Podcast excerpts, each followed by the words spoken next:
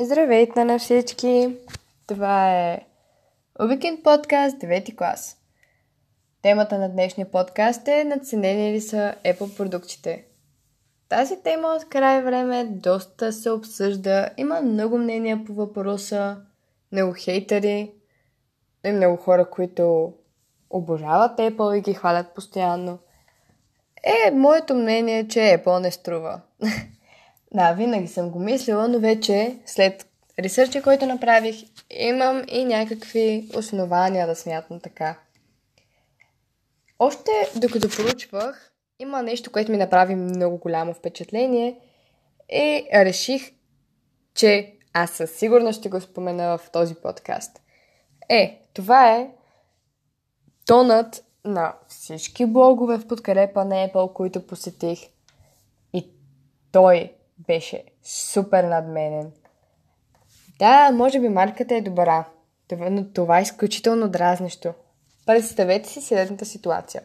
Почвате да четете статия на тема Наценени ли са Apple продуктите и попадате на фраза от типа на Apple наценени... Пфф, да, бе, но това е Apple. Естествено, че ще е скъпо, нали? Най-доброто все пак.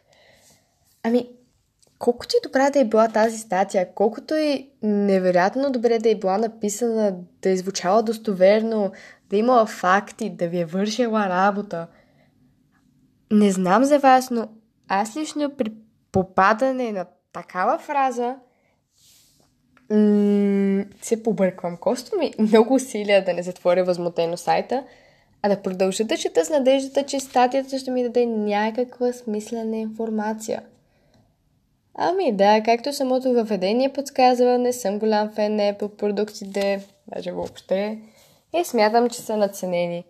Или поне за такива като мен. Apple има много добри страни, но ако се използва за нещо конкретно. На мен лично ми е абсолютно все тая. Каква марка ми е електрониката, стига да работи и да мога да правя нещата, които искам. Тоест, ам, да си сваля две игри, да слушам музика и да пиша домашно. Да, за какво ми е компютър за толкова пари при тези дейности? Apple продуктите, особено компютрите, са за специализирана работа. Смятам, че парите, които хората хвърлят за iPhone, Mac и други подобни, биха могли да отидат за нещо далеч по-смислено. Вероятно, с по-добра техника се работи по-лесно. Не го отричам. Никак даже. Но аз нямам за цел да създам нещо велико, да правя нещо на компютър нон-стоп 24-7, а да правя една обикновени неща, като слушане на музика, писане на домашни. Нямам никаква причина да харча 2000 лева за телефон, за да правя това. От моя гледна точка са наценени, понеже чисто и просто аз нямам нужда от тях. Друга причина, поради която не бих си взела iPhone, е, че той може да се свързва само с Apple-related устройства. За мен лично това е един голям минус. Не ми се иска да мога да отида някъде на пикник с приятели, да мога да пускам музика от моя телефон на нечия друга колонка, след това да си заредя моя телефон с нечия друго зарядно и да слушам музика от моя телефон с нечия други слушалки. Ами, да, не съм организиран човек, често забравям. И бих се побъркала, ако трябваше да нося навсякъде с мен пет устройства задължително, за да мога да ползвам един телефон. Ами, малумно е. Наскоро си купихме смарт телевизор LG, но имаме един малък проблем. Само аз мога да се вързвам с него.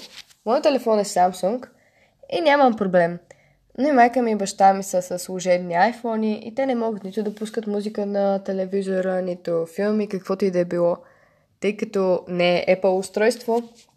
За да е по-защитен телефонът, слаш компютърът и така нататък. Системата е затворена и не може да си сваляш всички игри, песни и други неща, които искаш.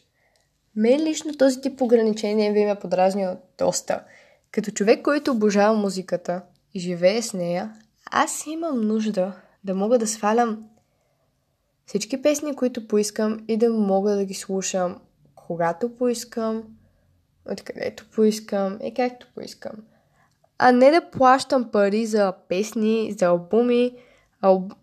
Те се плащат на албуми, което е доста мълно, понеже аз лично не слушам по албуми.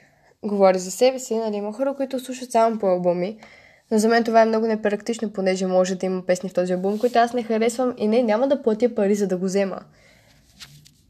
Та, относно същата тази затворена система на Apple обаче, бих искала да спомена, че макар за мен да е непрактична, неудобна и всякакви подобни епитети, за някой друг би била страхотна.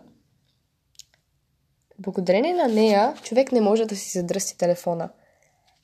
А ако трябва да сме честни, това е нещо, което аз съм правила неведнъж. Ако не се лъжа, даже компютъра съм си задръствала. Може би и това дори не веднъж. Та, Факта, че електрониката може да се свързва само с Apple или LED устройства, както вече споменах, е с цел защита.